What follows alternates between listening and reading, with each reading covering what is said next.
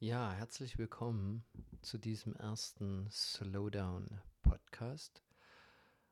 Ich habe eine Anregung bekommen dafür und das Thema zu diesem ersten Podcast soll sein äh, Manifestationen.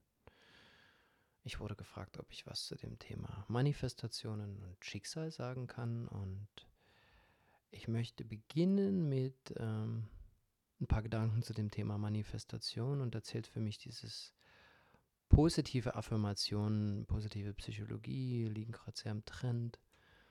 Ähm, dazu würde ich gerne was sagen und ich hoffe, wir kommen dann später noch zu dem Komplex Schicksal.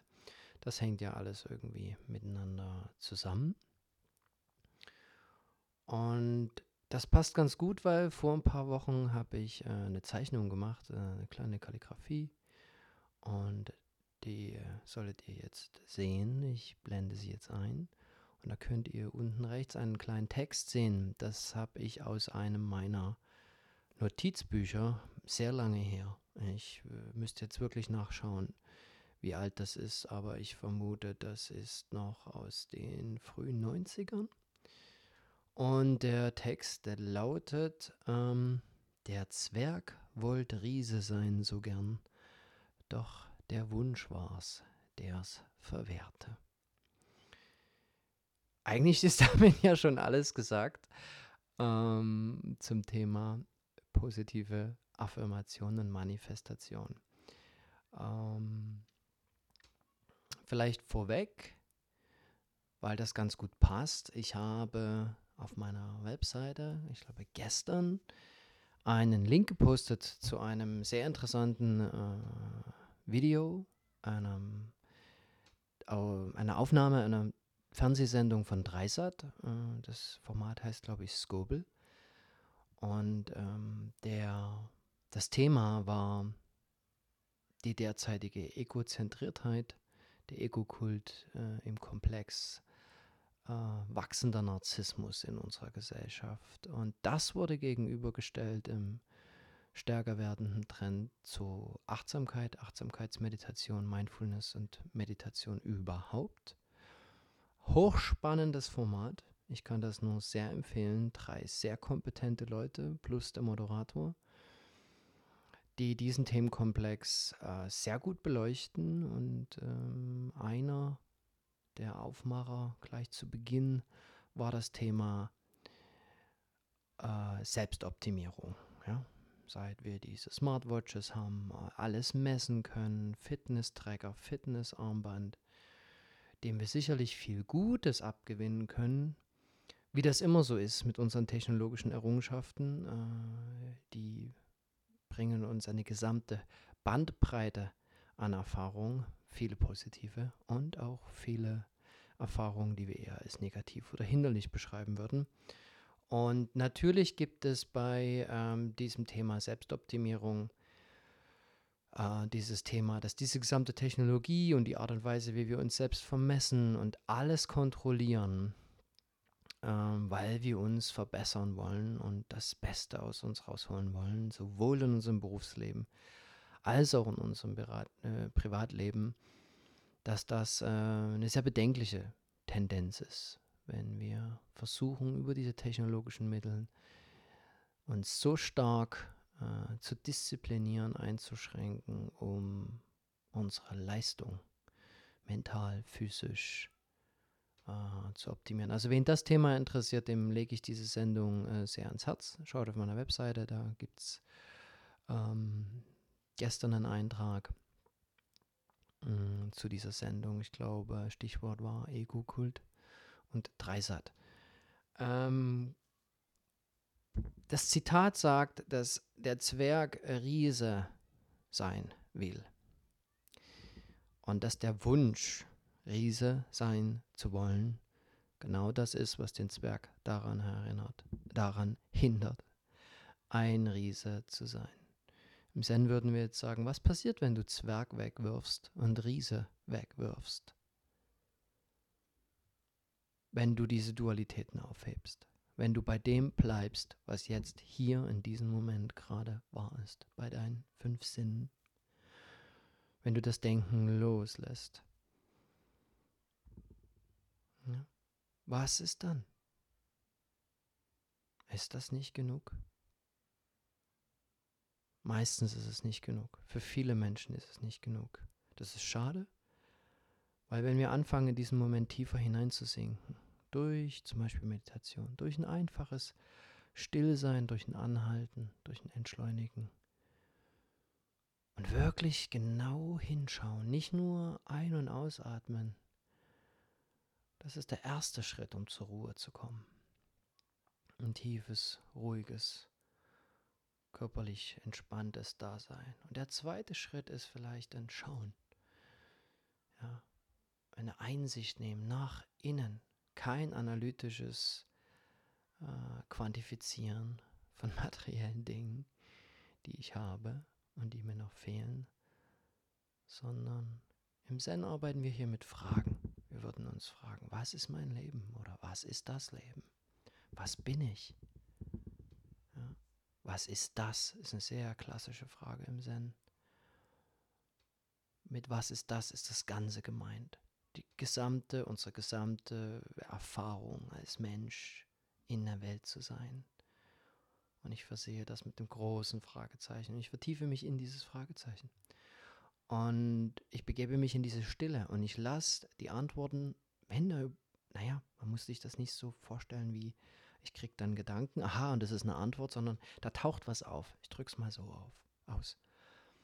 Ähm, wir können etwas, ähm, wir werden uns etwas gewahr.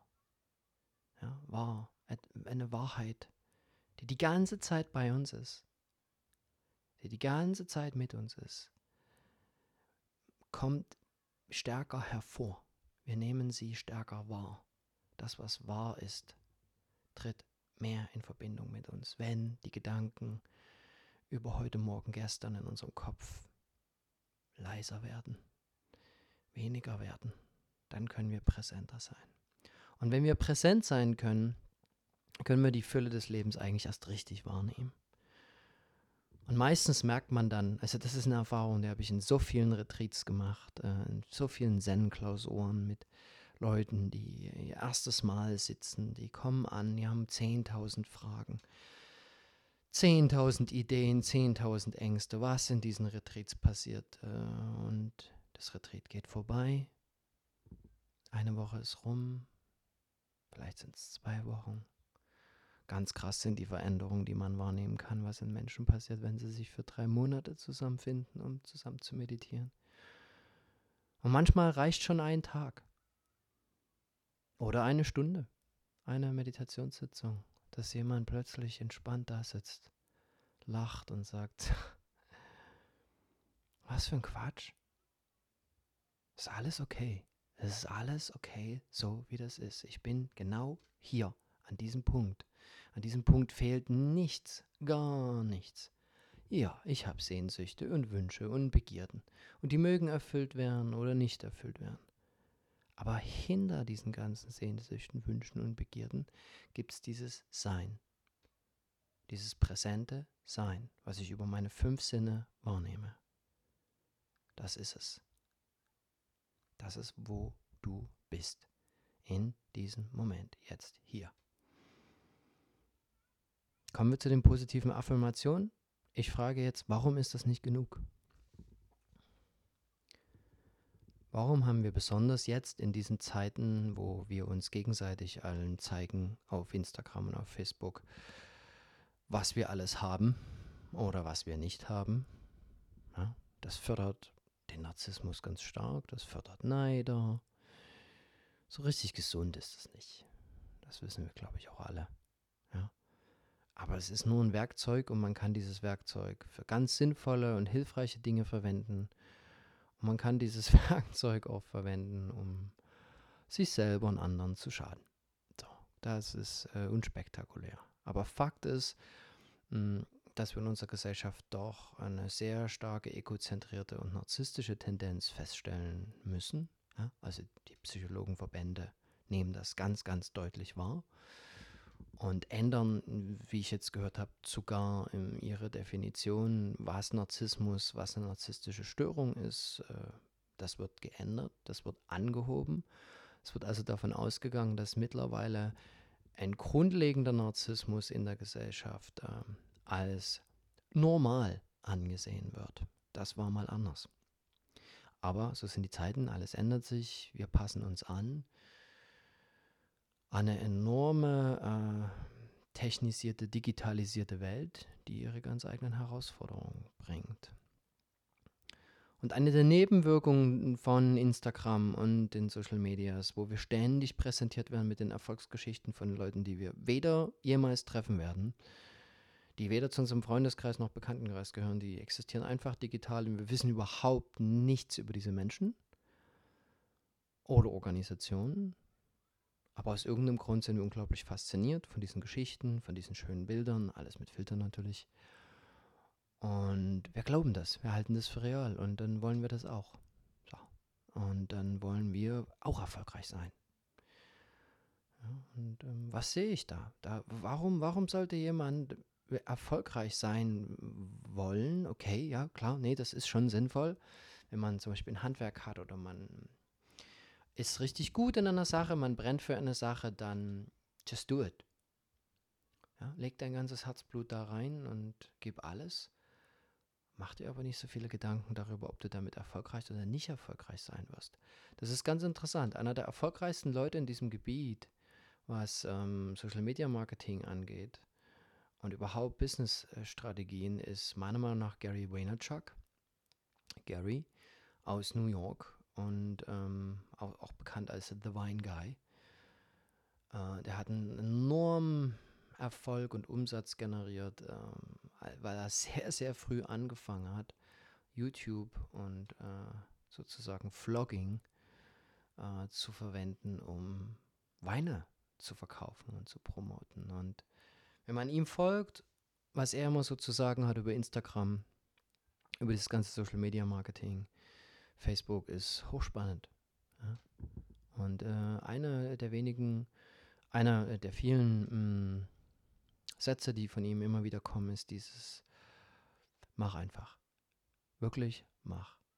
Bleib nicht darauf hängen, wie viele Likes du hast. Bleib nicht darauf hängen, ob das angenommen wird oder nicht angenommen wird. Probier dich aus. Leg dich ins Zeug. Mach. Leg los. So. Viele Leute versuchen das zu pushen indem sie dann, da gibt es mittlerweile, ach, weiß ich nicht, zehntausende Life-Coaches, Bücher, Artikel, eines der größten Bücher zu diesem Thema ist The Secret. Ein Bestseller, ähm, wo es um positive Affirmation, positive Psychologie geht. Das heißt, ich setze mich hin und ich erzähle mir, dass ich all diese Dinge, die mir vielleicht jetzt im Leben fehlen, schon bin. Hm? Beispiel, Mm, es gibt diese TV-Serie Mr. Robot über diesen Hacker und diese Hackerbande in New York, die so eine riesen Revolution anzetteln. Und im Leben von Mr. Robot gibt es diese Amanda. Wer die Serie gesehen hat, weiß, wovon ich rede. Die ist jung, schön und ähm, kommt dann an so einen Punkt, wo sie sich mit so, ja, sehr gierigen Machtleuten äh, zusammentut und sie will selber sehr erfolgreich sein und ähm, bemüht sich sehr und macht da Karriere. Und da gibt es diese Szene, wo sie, äh, ich glaube, es ist ein One-Night-Stand, einen Mann mit nach Hause nimmt und sie wacht Mitternacht neben ihm auf. Sie steht auf, sie geht ins Wohnzimmer. Wir, haben einen, wir sehen einen Blick über das nächtliche New York. Und sie macht den Fernseher an und sie sitzt alleine vor diesem Fernseher im Licht dieses fahlen Licht dieses Fernsehers und übt diese positiven Affirmationen. Ich bin schön ich werde erfolgreich sein und so weiter und so weiter. Genau kann ich mich daran erinnern. Und später übt sie das auch über die Kopfhörer, während sie in der U-Bahn ist und so weiter und so weiter. Was ist das? Warum üben Leute das? Funktioniert das? Ja, ich habe gelesen, dass das funktioniert. Es ja, gibt auch viele Hollywood-Stars, die das immer wieder äh, promoten. Das ist eine gewisse, aus meiner Sicht sehr materialistisch geprägte äh, Lebenseinstellung, die ich auch nicht unbedingt fördern oder vertreten will. Prinzipiell ist aber positive Affirmation nur positive Affirmation.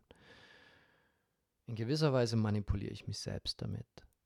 Weil würde ich glauben, dass das tief im Kern wahr ist, dass ich wunderschön bin, dass ich frei bin und dass ich erfolgreich bin, müsste ich es mir nicht erzählen.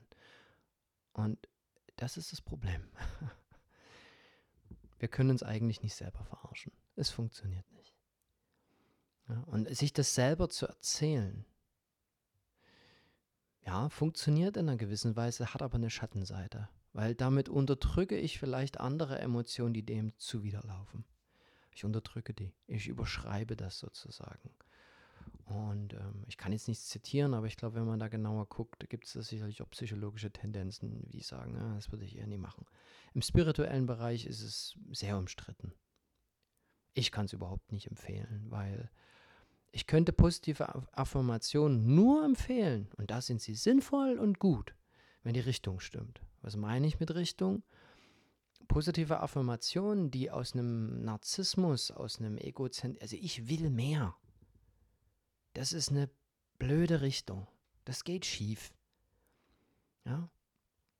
Du sitzt dann da irgendwie und bemühst dich und wirst immer härter und ja, es ist so sehr bemüht, da fehlt es an Gelassenheit, an Offenheit und an Freude. Das ist ein ganz wichtiges Element. Immer dann, wenn wir die Freude verlieren in dem, was wir tun in unserem Leben, sollten wir zurückchecken und wirklich gucken, was passt denn da nie? Warum fehlt es mir da an Freude? Ja? Immer wenn wir uns ertappen, dass wir keine Liebe in uns haben, dass wir wenig Mitgefühl haben und dass uns Freude fehlt, sollten wir innehalten. Weil wenn wir das in uns selbst nicht generieren können, woher soll es einhalten in unserem Leben? Wir könnten es überhaupt nicht annehmen, selbst wenn es außerhalb von uns selbst an uns getragen wird. Wenn jemand uns versucht, Liebe zu geben, wenn jemand Mitgefühl mit uns zeigt. Wenn es dafür keine, wenn wir alles zugebaut und zugerammelt haben, weil wir nur so massiv auf unsere Karriere und auf unseren Erfolg konzentriert sind, niemand kommt an uns ran. Dementsprechend wenig Freude und äh, Liebe und Mitgefühl kann da irgendwie in unserem Leben wirken. Das heißt, positive Affirmation im Sinne eines Mantras oder eines Gebets zum Wohle aller Lebewesen, ne, im Buddhismus bekannt als Metta, uh, Loving Kindness. Also all solche Gedanken. Das sind gute positive Affirmationen, die ich unterstützen möchte. Machen wir auch im Zen. Wir rezitieren den Namen eines äh, Bodhisattvas, also eines Lebewesens, das wirklich lebt, um anderen Menschen und allen Lebewesen zu helfen. Ja? Das ist eine, der Dalai Lama gilt als mh, hm, Personifikation des Bodhisattvas des Mitgefühls. Und äh, eine gängige Praxis im Buddhismus ist nicht den Namen des Dalai Lama, oder aber dieses Avalokiteshvara. Im koreanischen Zen-Buddhismus wird das zu Quan Seum Bosal. Und dieses Wort Quanseum Bosal, Quanseum Bosal ist ein sehr starkes Mantra. Das steht für Liebe und Mitgefühl. Ganz einfach ausgedrückt, ja. Oder Om Mani Padme wunderbares Mantra. Kern ist der gleiche, Liebe und Mitgefühl für alle Wesen. Da geht es ums Geben. Ja? Das Mantra sagt nicht, ich möchte reich werden. Ich möchte erfolgreich werden. Bitte gib mir mehr. Das ist nicht genug. Ich verdiene es besser. Das höre ich oft. Ja? Wo, da ist keine Offenheit da. Also wenn ich nicht bereit bin zu geben, wenn ich nicht bereit bin, mich zu öffnen und loszulassen, hm, sehe ich keine Chance, dass was gegeben werden kann. Oder dass ich sogar erkenne, wie viel ich eigentlich schon besitze, in Anführungszeichen. Dieser innere Reichtum ist enorm und unerschöpflich absolut unerschöpflich. Und der erscheint, je mehr ich in die Stille gehe, je mehr Zeit ich mir nehme, mit diesen Emotionen, mit diesen Gedanken alleine zu sein und zu erforschen, wo das herkommt und stärker und stärker den Hintergrund wahrzunehmen. Wir bleiben immer alle auf den Akteuren der, Akteuren der Bühne hängen. Ja. Wir schauen immer was äh, dieses Drama an oder diese Komödie, was unser Leben ist, unser Wollen und ich will dahin und das machen und dieses und jenes. Und das alles findet auf einer Bühne statt. Und wir haben wenig Verbindung mit dieser Bühne, mit diesem Raum, in dem das alles stattfindet. Das ist unser Bewusstsein. Das ist so groß und weit und endlos wie der Raum, wie der Himmel. Und da ziehen einfach nur Wolken durch. Und was wir oft machen ist, wir gucken uns diese Wolken an und bleiben bei diesen Wolken hängen und denken, die sind der Himmel. Nee, der Himmel ist der ganze Raum, der alles durchdringt. Und das ist, was passieren kann, wenn man sich in die meditative Stille begibt. Man wird sich des Raumes, des Hintergrundes, dieser nicht vorhandenen Bühne, ist nur eine Metapher, ja, bitte bleibt nicht an diesen Worten hängen, es ist nur eine Metapher, mit der ich versuche, etwas zu beschreiben, was schwer zu beschreiben ist. Wir werden uns dieser, dieses Raumes bewusst und da entsteht Offenheit.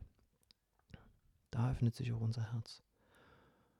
Und dann können wir plötzlich einen Reichtum wahrnehmen, den wir nicht sehen, wenn wir diese Scheuklappen angelegt haben. Deswegen glaube ich nicht, dass diese positiven Affirmationen auf äh, lange Sicht irgend wirklichen Nutzen bringen. Ja, Im Zen sagen wir auch immer, ähm, sei vorsichtig mit deinen Wünschen. Sie könnten wahr werden. Habe ich fast das Mikrofon umgestoßen. Äh, ich wiederhole es nochmal, falls das jetzt ähm, nicht, nicht zu hören war in der Aufnahme. Sei vorsichtig mit deinen Wünschen sie könnten wahr werden. Ja? Ähm. Es ist immer, das Leben ist immer ein Ganzes. Wenn wir etwas wollen und das bekommen, bekommen wir etwas anderes noch dazu. Ja? Licht bedingt Schatten, Tag bedingt Nacht, Gut bedingt Böse, Erfolg bedingt Misserfolg. So, das heißt nicht, dass wir nicht nach diesen Dingen streben sollten oder nicht uns bemühen sollten, erfolgreich zu sein, um Gottes Willen.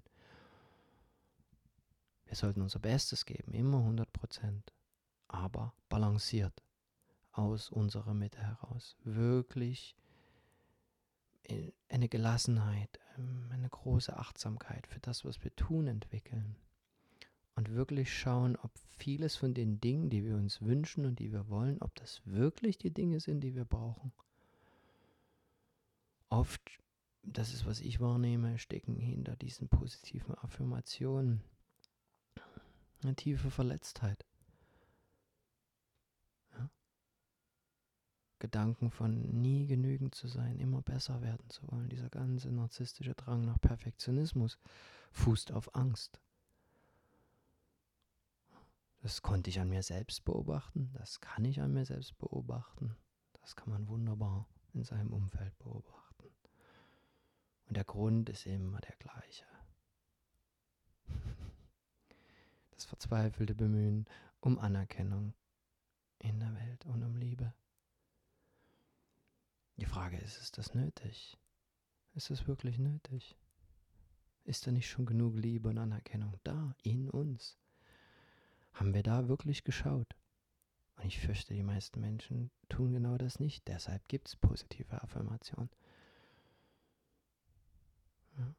Wenn ich aber tief genug schaue, erforsche durch Meditation in die Stille, indem ich frage und zulasse, dass ich keine Antwort weiß, dass ich in gewisser Weise verletzlich und hilflos bin, darin aber eine Stärke entdecken kann. Das ist der Schlüssel. Das heißt, wenn ich aufhöre, ständig auf mich selbst, auf mein Ego zu fokussieren, wie werde ich noch besser, schneller, reicher, höher, intelligenter, leistungsfähiger, effektiver. Wir sind doch keine Roboter.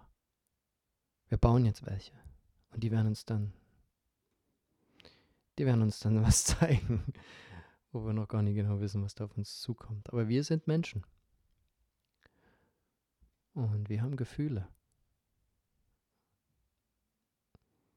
Und wir müssen uns diesen Raum geben, so zu sein, wie wir sind. Wir müssen uns den Raum geben, uns besser selber kennenzulernen und annehmen. Dieses Annehmen fällt vielen Menschen so schwer.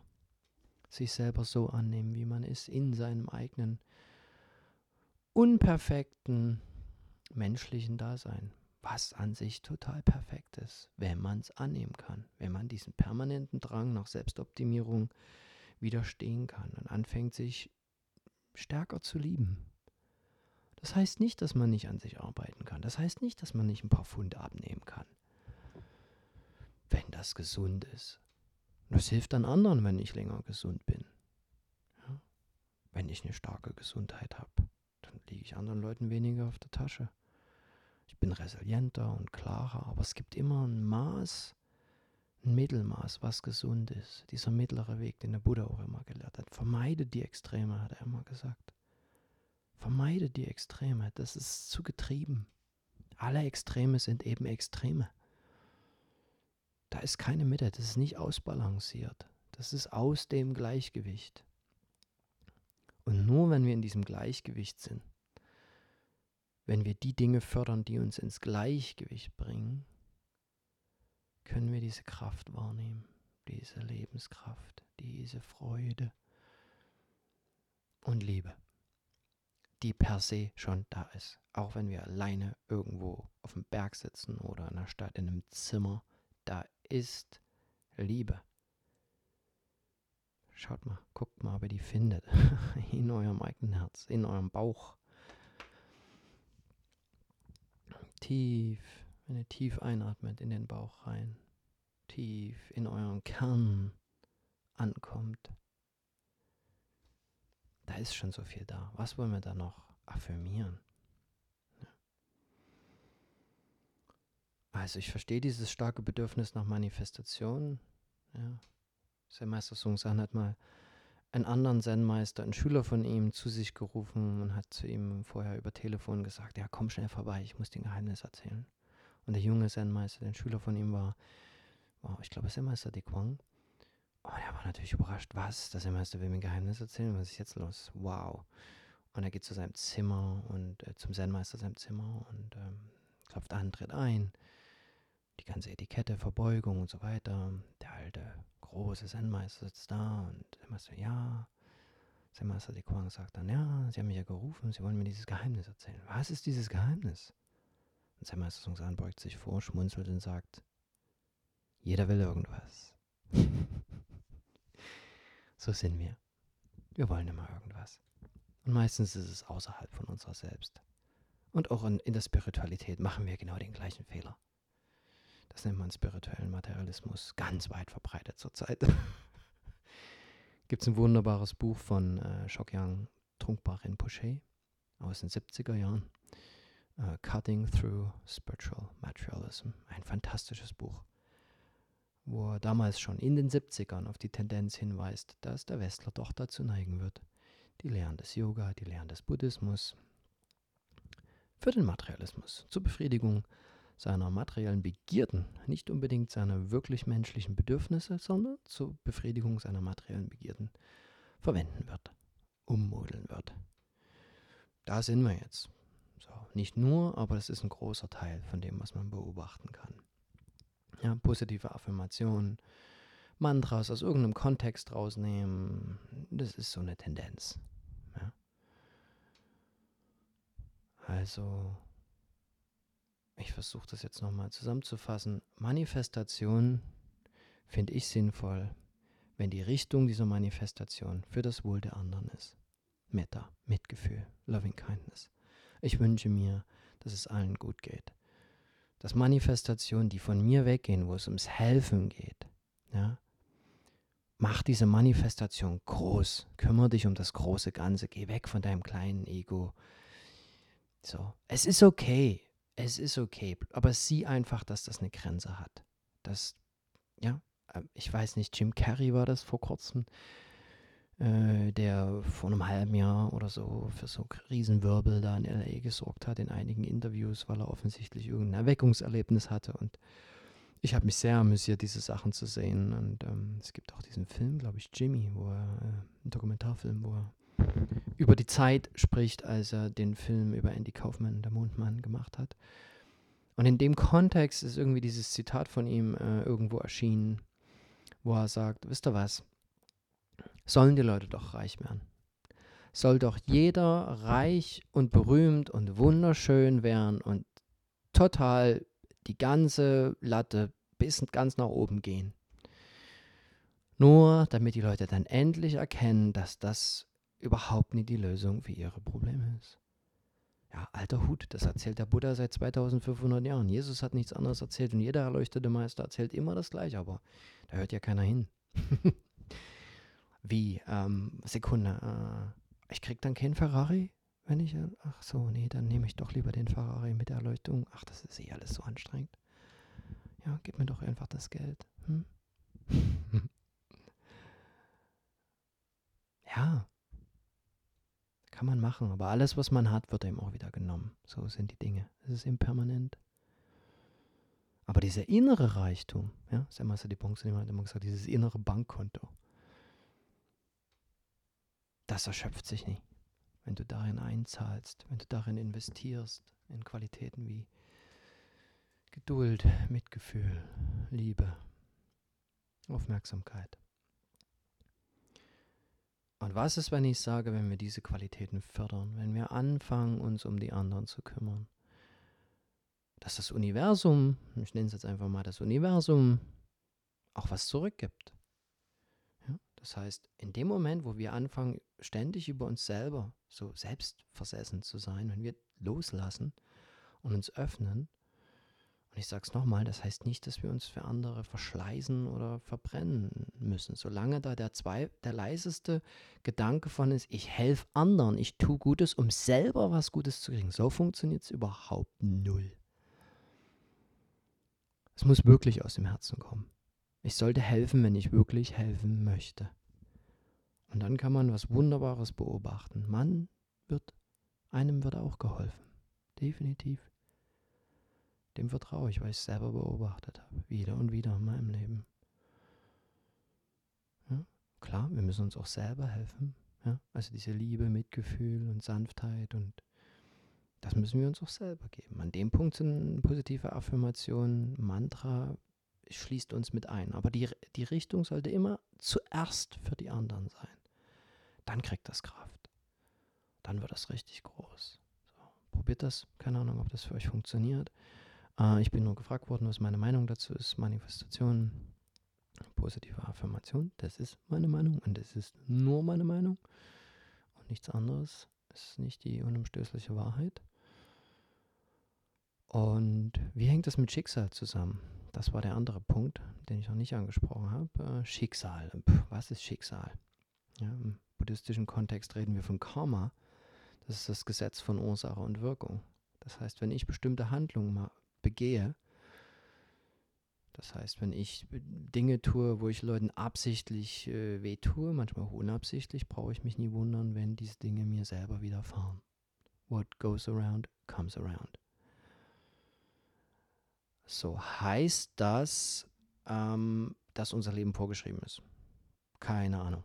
Weiß ich nicht. Weiß ich nicht. Ähm, was ich aber beobachten kann, ist, dass wir, wenn wir viel denken und viel in unserem Denken wohnen, ein sehr festes Bild bekommen. Ja, wir nennen das auch psychologische Muster. Ja, ein guter Freund von mir, ähm, der kommt ähm, aus der Coaching-Tradition der Dr. Petra Bock, die hat ein Buch geschrieben, die nennt das Mindfuck. Finde ich ein sehr griffiges Wort für diese Muster, Mindfuck. Also wir haben irgendwelche Gedanken, die immer wieder periodisch auftauchen und die uns einschränken. Und ähm, da kann man natürlich auch ansetzen. Wenn, Achtsamkeit und Meditation hilft hier enorm, weil ich lerne dieses Denken zu sehen und wertungsfrei anzunehmen. Das ist eher so ein inneres Aha, das ist wieder dieser Gedanke.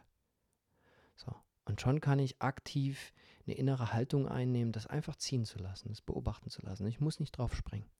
Ich muss es nicht glauben. Ja? Glaube nicht alles, was du denkst. Es gibt keinen einzigen Gedanken, den du denkst, der wirklich wahr ist. Die Wahrheit ist was ganz anderes. Sie ist definitiv nicht in deinem Denken.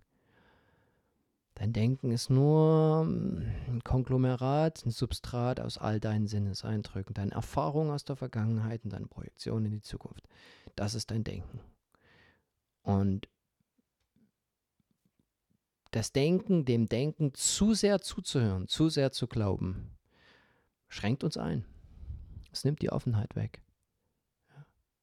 Wenn wir zum Beispiel in, in eine Situation reingehen, wir wissen überhaupt nicht, was passiert. Aber bevor wir in die Situation reingehen, sind wir schon blockiert von Ängsten, was da kommen wird und was da passieren wird. Und wir reden uns das alles so massiv ein, ja.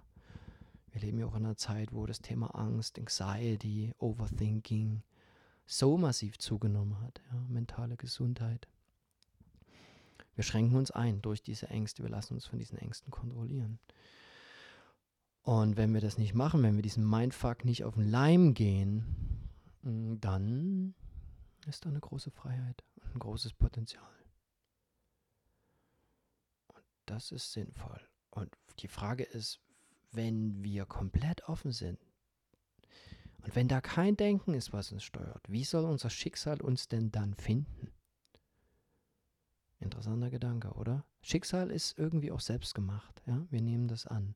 Es gibt sicherlich eine gewisse Konditionierung.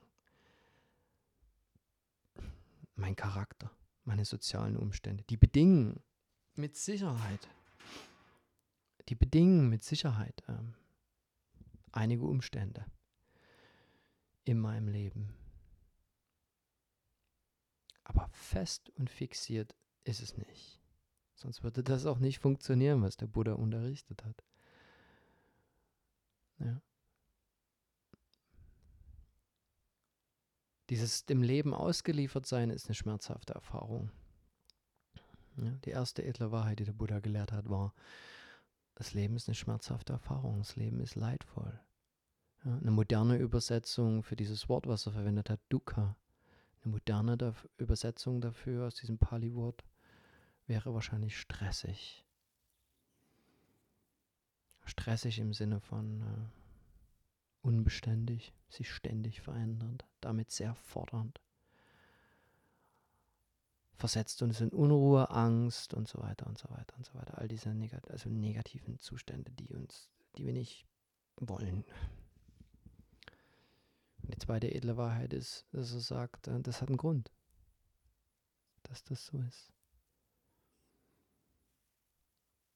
Die, vierte, die dritte edle Wahrheit ist dann, dass er sagt, und das ist das Faszinierende daran, dass er sagt, es kann, wir können Einsicht gewinnen, warum diese Dinge so sind. Und wenn wir diese Einsicht gewinnen, können wir diese Ursache rückgängig machen. Das bedeutet, wir können uns von dem, was uns Leiden verursacht in unserem Leben, aka Schicksal, befreien. Es ist möglich. Das ist so seine Botschaft gewesen. Er hat nicht gesagt, das wird dazu. In der vierten edlen Wahrheit setzt das dann auseinander. Man nennt das den achtfachen Pfad. Äh, ich kriege das jetzt sicherlich nicht alles hin. Also rechte Achtsamkeit, rechte Meditation, rechter Broterwerb, rechte Rede und so weiter und so weiter. Das ist jetzt ein diffiziles, konkreteres Modell, wie der Buddha damals vor 2500 Jahren gezeigt hat. So kann das funktionieren. So hat das für mich funktioniert, so sehe ich das, probiert das für euch aus. Ihr müsst nicht an mich glauben oder an irgendeinen Gott, das ist einfach nur wie eine Technik. Ich lege die euch da, versucht das. Seid euch selbst ein Licht, ist so ein berühmtes Zitat aus eben seiner letzten Unterweisung. Seid euch selbst ein Licht. Ich habe euch nur eine Methode gezeigt, wie das funktionieren kann. Und ähm, ja, in diesem Sinne ist es möglich, sich von seinem Schicksal zu befreien. Meditation ist ein sehr guter Weg, das zu sehen. Wir sagen im Zen manchmal wirklich tiefe, lange Retreats, in denen ich viel meditiere, ist wie ein Reset-Button. Das ist auch meine Erfahrung also meine persönliche Erfahrung, dass wenn wir wirklich lernen loszulassen, alle Selbstverurteilung, Verurteilung von anderen, wenn wir lernen, das fahren zu lassen, wenn wir lernen, diese Ängste, diese Unsicherheiten anzunehmen, die zu akzeptieren, dass es Teil von unserem Leben ist. Wenn wir lernen, das zu akzeptieren, wenn wir es weder versuchen zu verdrängen, noch zu befeuern, wenn wir es einfach da sein lassen, wird es Stück für Stück leiser. Und diese Stille, diese tiefe, friedvolle Stille, die wird lauter in uns. Komische Metapher, aber irgendwie, die wird präsenter. Diese Gelassenheit, diese Stille wird sehr präsent. Ja.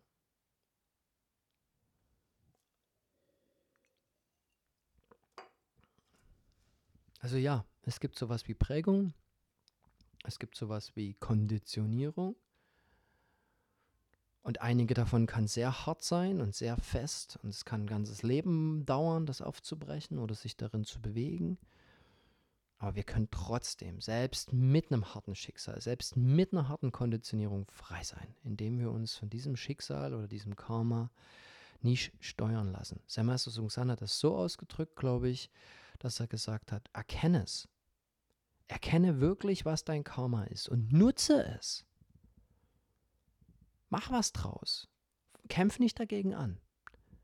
Versuche es stattdessen tief zu ergründen, was dein Job ist. Was ist dein Job hier in diesem Leben? Wenn du den Punkt gefunden hast, setz es in die Tat um. Hilf anderen. Tu was. Mach dir keine Sorgen über dieses Schicksal. okay, ähm, das war jetzt ziemlich lang, glaube ich. Mm. Ich hoffe, es waren ein paar Anregungen für euch dabei zum Thema Manifestation, positive Affirmation und Schicksal. Ähm, das kann man natürlich ewig ausweiten und das sind wirklich nur meine spontan, total dynamischen Gedanken ohne Skript und doppelten Boden sitze ich einfach vor Mikrofon und rede gerade drauf zu. Also wenn euch das genützt hat, freue ich mich. Wenn ihr denkt, das ist Schwachsinn, dann lasst es los. Und ähm, ja, ich freue mich über Kommentare, Anregungen. Hm, wenn ihr euch vorstellen könnt, dass es ein anderes Thema gibt, was euch interessiert, schreibt es in die Kommentare rein. Vielleicht kann ich darauf eingehen. Und ansonsten alles Gute für euch und danke fürs Zuhören.